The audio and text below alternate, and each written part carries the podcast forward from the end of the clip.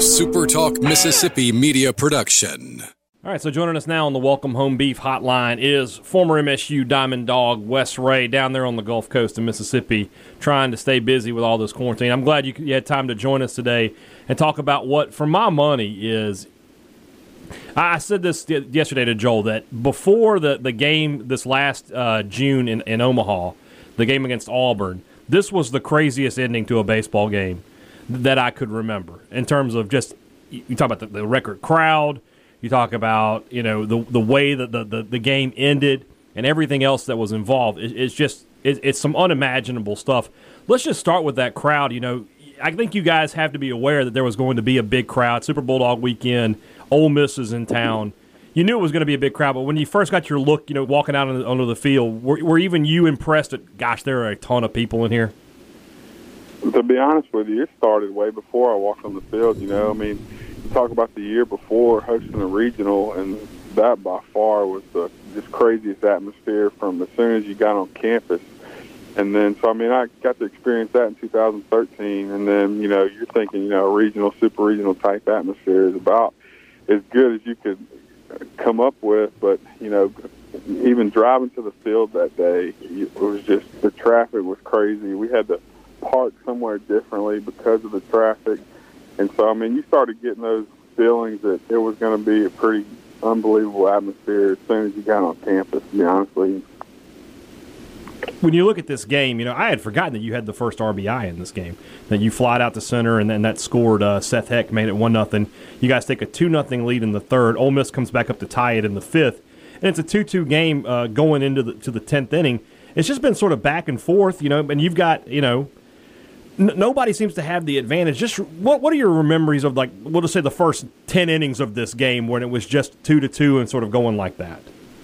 It was just a typical rivalry game, you know. I mean, no matter how good or bad either of us uh, ever are, you know, it just seems to be such a competitive game, especially with that crowd. I mean, the, to be honest with you, you know, the at bats start to fade as the years go on, but you know, like you said, and kind of what you mentioned already, the crowd's just something that I don't think I'll ever forget. Wes, uh, the Egg Bowl obviously gets a ton of you know media coverage and whatnot, and uh, you know State Ole Miss basketball, big rivalry there. It's a big rivalry whenever State plays Ole Miss. Take me through. I mean, a lot of times in baseball, you guys grow up playing, you know, summer ball together and knowing everybody and, and things like that. And I, I guess I would ask I know for the fans, this rivalry is humongous in every sport. For you guys in baseball, when you play Ole Miss, is it is it just as intense for you all as it is the fans, or is there a little bit of a brotherhood there because you know some of these guys from from playing you know summer ball, travel ball, whatever? Right. No, that's a great question, and and you're right. It actually does start long before we actually get to college. You know, we end up knowing several guys that are playing there, of course. And, you know, as you grow older, the stereotypes kind of start to become true of both schools, you know. So then people that may have been your friends or just friendly competitors, you know, when they decide to go there and then obviously you decide to go to Mississippi State, I mean, you, you kind of start thinking about them differently, you know, just because of that rivalry. And then you get to school and you get on campus and you, and you really get that feeling of how serious it is, you know so you get to school and you're like, man, these people. I mean, this really is a big deal, you know. And then you get on the athletic field and you're like, yeah, we we can't lose to these guys. There's just too much pride involved, you know. And it becomes the rivalry special to me because it becomes so prideful the fan base. You know, to know that everybody sitting in those seats really wants us to beat those guys a little bit more than any other game we're playing. You know. Yeah, did, did you have some? Did you have a friend? Uh, you, were you close with anybody on this Ole Miss team back in, in 2014? Um, man, there was a ton of. I mean, to be honest with you, you have to go through the names, and I played them. I, there's several that I played yeah. against. Nobody that I that I played with, per, per se. Um, actually, the one Hawtin Buchanan, he's from the coast. He was a pitcher on that team. Um, that's one that I grew up with. You know, being from the coast, but you know, several of those guys were friendly competitors growing up. And you have an interesting perspective of, of the MSU Ole Miss rivalry because you were recruited for football as well. And I, I, I, correct me if I'm wrong, but you actually had an, a, visit with Hugh Freeze at one point, right? Yeah, I actually have a, a crazy story, and I guess we can roll the tape and we can play it if you think it's, it's Let's go. Okay, but um, so um, this is this is probably one of my best football recruiting stories, actually. So, you know, I was getting recruited heavily by Hugh Freeze, and Dan Mullen was here. It was at state at the time. This is my senior year, and um, I signed my national letter of intent to play baseball. You know, I've kind of told these guys, you know, man, I'm done. I, I'm I'm playing baseball, and so legally, schools cannot continue to recruit you once you sign a national letter of intent to some degree. You know, they can't come see you, all these things. Well, they still were trying to get me to play football because they couldn't believe that a 6'5", 290 pound high school kid was really going to play baseball. I don't think they really believed it yet.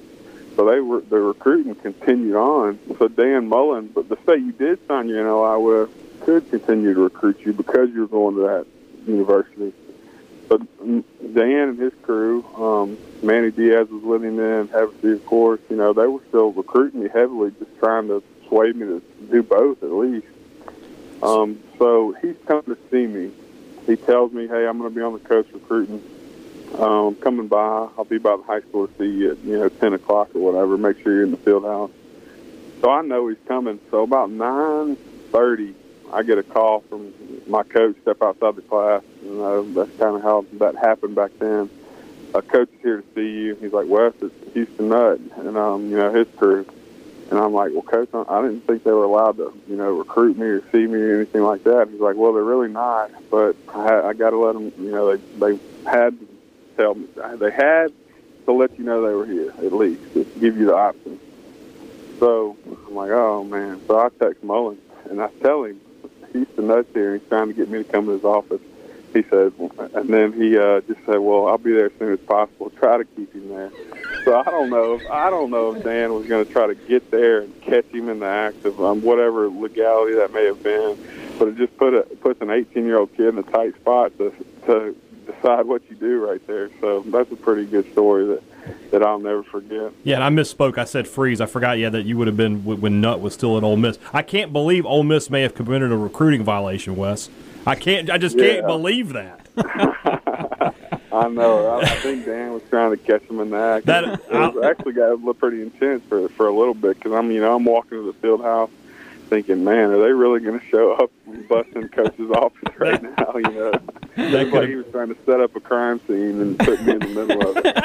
That's good Uh, stuff. it- it- It's like when the police try to get you know these random innocent people to uh, you know buy drugs or something. Yeah, and it was a sting operation. Yeah. That's- you were part, you were you were the uh, the undercover in a sting operation, basically. Exactly. I was the bait at 18 years old. Uh, NCAA crazy ordeal, you know. I got you. Well, let's get back to this game a little bit here. I think the most surprising part of this game, not that Ole Miss made a comeback and, and was able to take the lead, but that it was Jonathan Holder that gave up the lead. You know, the guy's been so solid his whole career, and, and he just, did, for whatever reason, there in the 10th, it just got away from him there. You're sitting there at first base, and, you know, you normally thinking, man, I might not even see the ball because Holder's just going to strike everybody out. When when you see your, your your closer struggling like that, what what what do you do? I mean, do you go out to the mound? Do you want to try to have a word with him? What what goes through your mind? Um, I had a really good relationship with our pitchers because number one, I got I actually got recruited to be a pitcher at Mississippi State, so I've I always had a background of working with the put, the pitchers and Butch because you know he recruited me actually. So I had a great relationship and I always tried to run to the mound and you know calm a guy down or just talk whatever the situation may be. But I mean definitely, but in that situation, Jonathan Holder has been there, done that. You know, it was just kind of one of them things. Hey, it is what it is. Let's get in there and try to score some runs for him. But you know, it is definitely a shocker. You're not used to that. I think that may have happened maybe two times my whole career when Jonathan Holder was on the mound. So Yeah. it is a little bit of a shock, but just like anything, just get back in there and try to score some runs. And you actually got a little more fire in you to, to not let him have that blown save on his record just because of who was on the mound, you know. Yeah. And when you think about, you know, for me, uh, working in the media, I can remember some of the crazy crowd moments you know, when the, everybody's going nuts and cheering.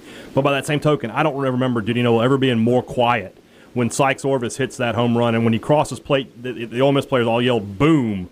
And I'm telling you, you could hear it echo through the stadium. Everybody was just they were just shell shocked at that point. How to, you know for for fans, obviously it's one thing, but for players, how hard is it to shake that off? Where you're just like, oh gosh, now we're down, you know, three runs at this point. We got we got to get this going. Is it is something that you know as a player?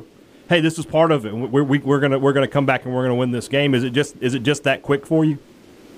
It is. I mean, obviously, it's a little more magnified in that atmosphere, but it's just you you just kind of roll with the punches. You just that's what you have to do, and um, you know, in that atmosphere, you kind of kind of like I said, like the fire under you to to come back and and try to try to win the game in front of that crowd. Because I mean, at that point, you're like, man, we we just let fifteen thousand plus people down.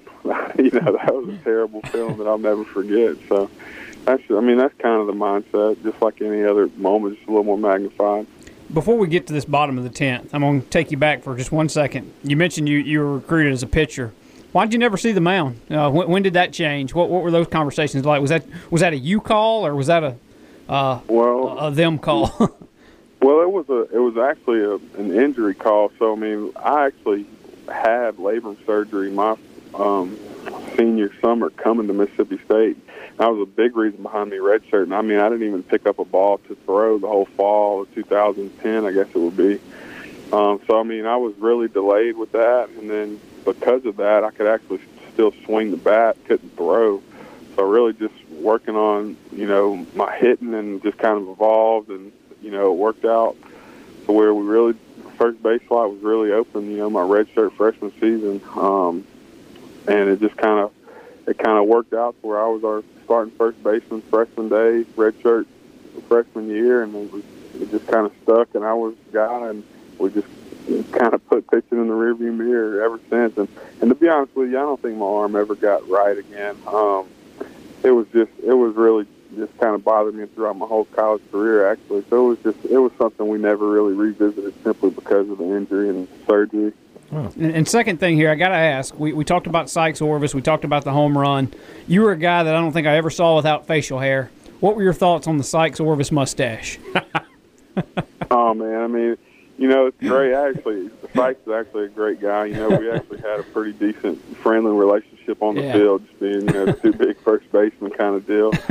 so, um, you know, you you respect him, but at the same time, it kind of gives puts a little chip on your shoulder to to you know maybe shut him up or just try to do something about it. You know, kind of just puts that edge on on things a little bit. But it was pretty nice, I got to say. so let's go here into the bottom of the tenth. Uh, you know, first first batter is uh, Bradford, and he, he flies out. Uh, CT Bradford. Uh, and then you get Cody Brown to pinch hit for Reid Humphreys, which you know is a little surprising, you know, from my standpoint because Humphreys was such a good hitter. But obviously, you know, they make Cohen makes the decision to, to go to Cody Brown, and he delivers. He, he delivers a double. Uh, then Seth Heck doubles him in. You've got you know a man on second. This is the point in the inning for me where I'm starting to think if they can get somebody else on, they can get to Wes. And you know, and you're you're the, you're the guy that who could change the game with one swing at that point. You're you're you're probably not even out of the dugout yet. You're just you know waiting your turn. Are you starting to think the same? Like, man, if just get a couple more guys on, I, I can be at bat and I can I can win this. Yeah, I mean those situations, guys. I mean those are situations you dream about when you're a little kid. I mean, even if you are, I think I would have been fifth or sixth, or probably sixth coming up in that order. If I, I mean, if I remember right. So I mean, you know, there's a chance, but obviously, you know, you know, two, three guys got to get on base. So that's a moment that you you got to be ready for. So I mean, obviously, I was preparing mentally in the dugout, but then, as you said, you know, hit here, hit there, and you kind of start thinking, all right, here we go. I'm going to have a chance at this. And then you start running situations through your mind. You know, I mean, if I do get to the plate, here's what the situations could be, and you know, just try to make sure you're ready for it. And, and then, sort of like you were correct, by the way, you were you were going to be sixth. Detz reaches on an error, uh, so that that advances Heck to third, and then Pirtle comes up. He he lines out, but that allows Seth Heck to score. And now it's a one run game, and you're at the plate with a man on. I guess he should have been on second at this point. He might have been still been on first. Uh, and Alex Detz. You hit the first pitch, and you know that it's not out but and you might have even thought it was going to drop. But in your in your wildest dreams, did you think that the guy in right was going to dive for that ball? I did. I, I actually think the guy was on first. It's kind of why you know him diving for it was was even more unexpected. You know, because yeah. you're just trying to keep that guy on the base path. You know, and um, I mean, obviously, I didn't hit the ball well. It was just kind of just like a, you know, just kind of like a bloop job in the right field and you know I'm you know I got a perfect view of what he's doing running down the first baseline. I mean I can just still remember him laying out for it, and it wasn't even really that close No. and rolling by him. It was not. you know, and I'm just thinking to myself, oh my gosh, he's going to score. And Yeah. then guys after that, that's just kind of one of those moments that just the you know the crowd just is kind of just deafening at a certain Yeah. point. You don't even you know you don't even hear anything at that point, and I can just remember taking a deep breath and just kind of looking around after it. And it was just, I mean, I can still see the pictures in my head, just, you know, cowbells ringing Yeah. and people jumping on the fence. I mean, it was one of those moments you just, you know, it's going to be a picture in your memory for a long time. you know, for me being up in the press box, when you hit it, I thought, okay, that's got a chance to drop. And then I saw him coming in, and I was like, well, okay, they're going to have what first and second here, and and you know, we'll see what happens. Exactly, exactly. That's kind of the best case scenario. That's the smart play. And then he when he hit, when he lays out, I mean, it's one of those things like you say, it sort of goes slow in your head. I can remember thinking, what? the ball hits the ground, and then it just sort of goes from there. So now we've got a tie Right. tie ball game. It's five to five. And like you said, the place is going. It's just an absolute madhouse at, at this point. Right. Why, why'd they pinch run for you?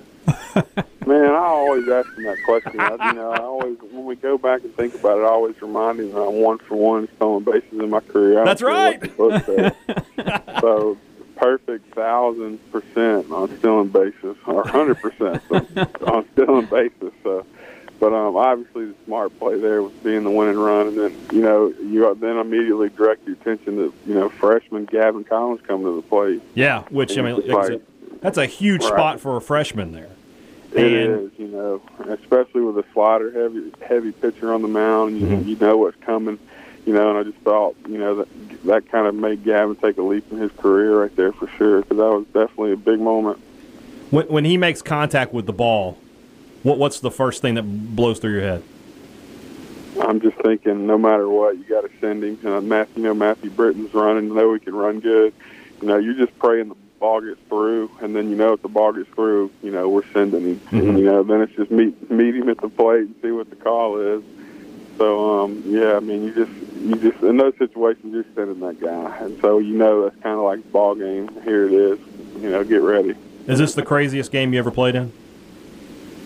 Um, God, it if the atmosphere, as far as being at home, definitely special. I mean, definitely a top three. But you know, the, some of the moments in Omaha may may rank a little higher. But from a Dudy Noble Field, you know, Mississippi State perspective, there's no question. I mean, you know, there's there's mo- more moments in that game than I can remember in, in most other in all other series besides Yeah. maybe Omaha my whole career.